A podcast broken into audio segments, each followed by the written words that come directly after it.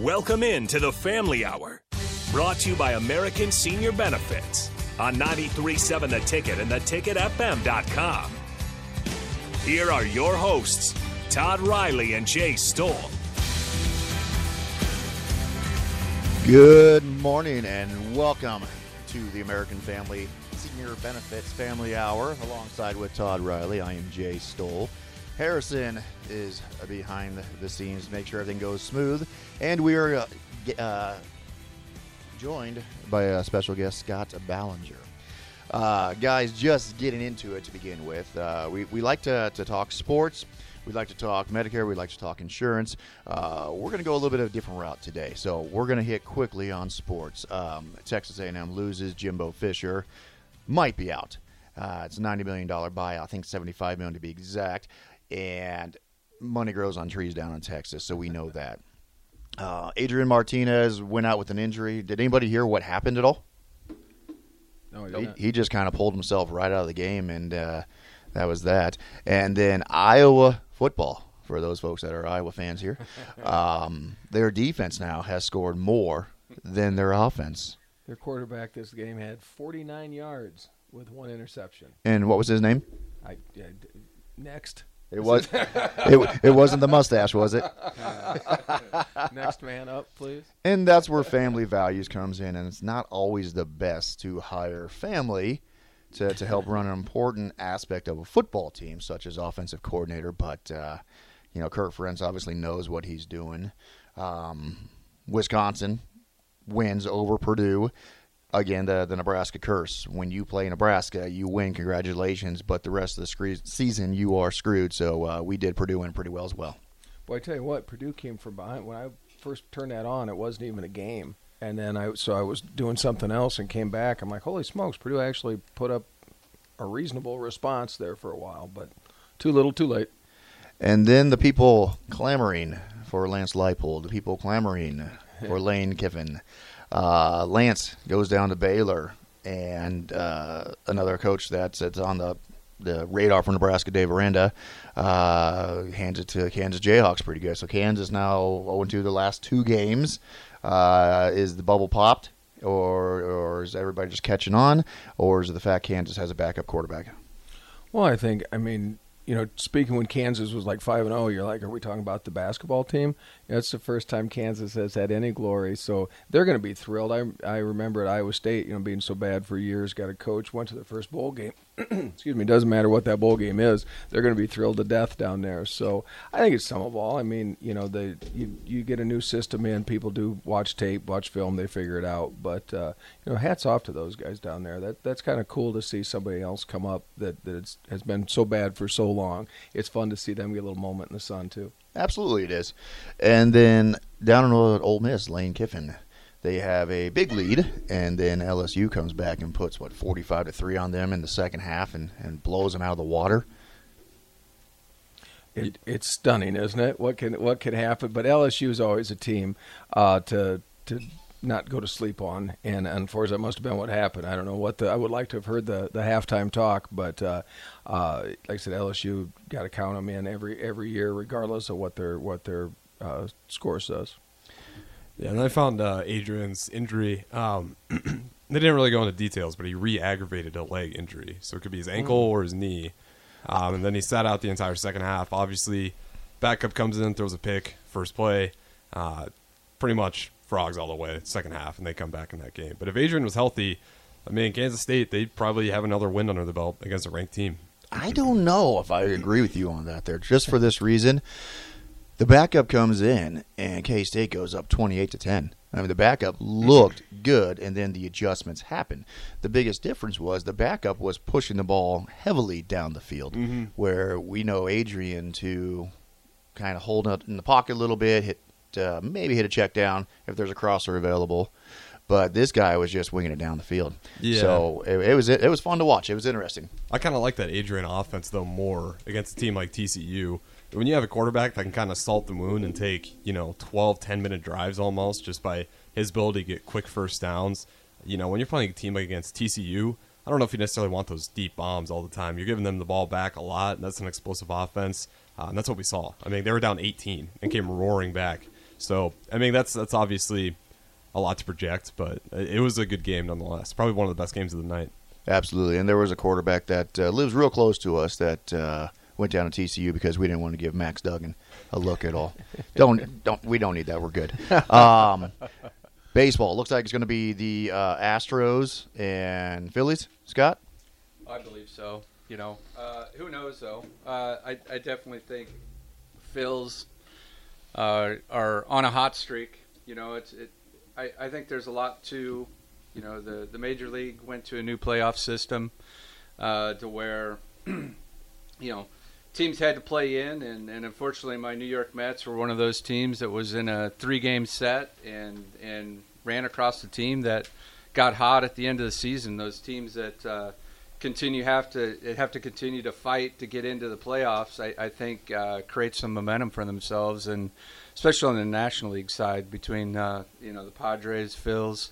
Who knows? You know, I think that could go either way. But, you know, the fact that the Yankees are down 3-0, what is it? There's only one team in Major League history that's ever done it. It was like the 2004 Red Sox. Mm-hmm. And so they've got a big hurdle. But, yeah, I think it'll be the Stros, Phils, and who knows from there. World Series. I'm okay with that. I'm okay with that. Yeah. That'd be a good series. Batting Phils, they put up runs, and Astros got great pitching. See if Verlander can find the fountain of youth. Now with that, the really nice thing is with Scott here is Scott Ballinger used to be a Nebraska Wesleyan baseball coach. He's very revered around the community as a youth baseball coach, and so this topic was brought up last week, and it really piqued my interest because I've been guilty of it, and that is parent responsibility. Coach's responsibility of youth sports, and especially when you're paying a lot of money for your kid to play youth sports. I see way too many times that parents want return of investment, or parents feel because they're paying so much money that they can have a say.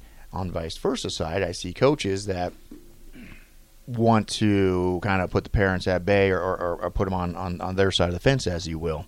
So with Scott here, he like I said, he's a very revered baseball coach here in the community. I am a parent of a child that plays youth sports, and Todd has as well. Scott, let's just get into it. What are the do's and the don'ts? So we're talking to parents now. We're not going to be talking to grandparents. We're talking to parents that have kids that are playing youth sports. How important is it to have communication between the coaches and the parents? Yeah. Well, first off, you know, I finished up at Wesleyan in 2019, but prior to that, you know, when we came into town, my wife and I, back in 2000, I started with Babe Ruth baseball, and so I got the youth aspect of it, and so when we talk about parents, me as a coach, I always had a parent meeting, and I established the credibility, the trust. Those parents had to know that I had their son's best interest in mind, and we also, you know, came up with a procedure that if they were dissatisfied with anything that I had done, or specifically if they were dissatisfied with their son's playing time, I was going to have a direct conversation with them. That conversation was going to be started with the young man that was on my team, and then if there was no resolve, then a parent can be involved. But, you know, the fact that I think all too often coaches will just, you know, take the team and get them going and never have any kind of conversation with parents, you know, creates that tension down the road. Now, there is a division between parents because you have some parents that say, you know what, I just want my kids to be on a team. I want them to develop and have fun. Then you have the other parents that says, I have my kids on a team. I pay this money. I want to win. How do you decipher which route to go? I mean, what is your philosophy? Because like I said, you're very revered. You're very well liked here in the community. A lot of parents want their kids to play baseball for you because you show development, but also you show victory side. How do you separate those two from fun to winning and make it as one? interesting you bring that up. It was when I was at Wesleyan, you know, the D3 model. I played JUCO ball. I played Division II baseball. The D3 model is positive playing experience, which is a very subjective statement. And so positive for me is playing at the highest level, highest competition, competing for championships, while others, you know, but with that comes sacrifice and a lot of work. And a lot of folks do not want to put in that time and that dedication. While then on the flip side of it, positive playing experience can be having fun, hanging out with your buddies. My preference is, you know, I think you can have both, you know, have high expectations, compete for championships, and along the way you're galvanizing great relationships with everybody on your team. Now, you're a professional, but how do you block out the noise? Because when I'm sitting with the parents, and I've been guilty of this as well, obviously I know more than coaches. The coaches have no idea what they're doing. And if I was calling, you know, the steal sign or the play on the football field or the basketball court, it would be successful. The coaches have no idea. How do you block out that noise? How do you block out the background noise? Because I know you have to hear it. I don't. I literally don't hear it, because when we're coaching, we're teaching young people to control the things they can control, their effort, their attitude. What the other team brings, they can't really control. Me as a coach, I can only control, you know, my team. Anything outside of that is outside of my realm, and it's just wasted energy. And it's probably arrogance on my part, but I know the game. Probably any better than any parent that would be on that team. And I established that. And so, yeah. So on your teams, and I want to get into more youth now, because like I said, parents, they want their kids to play, and if they don't play, they get justifiably upset. And I understand that. I've been on that side of the fence. What determines playing time in youth sports? Well, that is a head scratcher. I think that's, on an individual basis, you know, each coach is going to have their own determining factors of who's going to play, who's not going to play. It is a tough one. I would suggest this to parents. I felt this personally. Our oldest going to be a senior. He played youth sport, and he was one of those guys that was number 14 or 15 on the team. Wasn't exceptional, but, you know, we always told him to go out and try to get better, and along the way be a good teammate. And the interesting thing is, as kids get older, they get into high school, that funnel gets tighter, and they go into different areas and sports that they wish to pursue and have passion in. And fortunately, you know, our oldest Jarrett, he's still pursuing baseball and you know, looking for college right now. But I think I don't think we had any control. I think it was him making some decisions as far as commitment to the weight room, commitment to getting better as a baseball player. I wish there was some type of suggestion of what kids possess that trait to do something about, you know, not playing.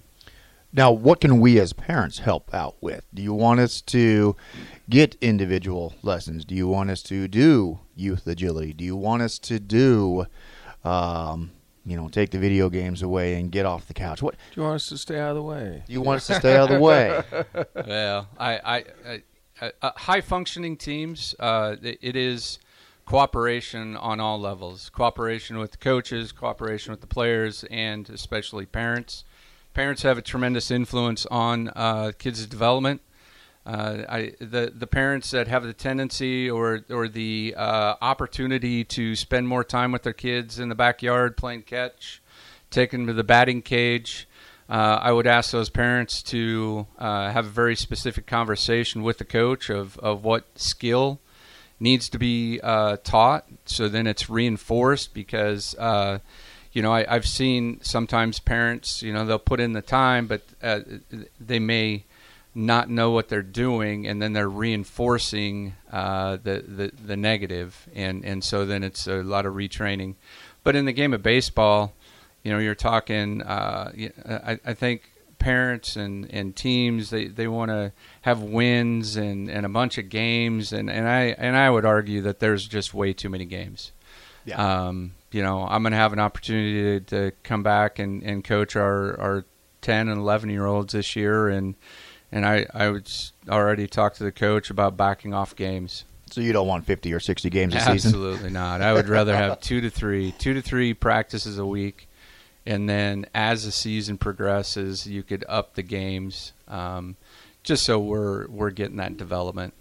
Now, Todd, you and I, we sit on the other side of the fence, and so you are a father, you're a grandfather. How does it affect you when you're watching your kid play sports? I tell you what, Scott, that was something that you'd mentioned. You have a parent meeting with the kids.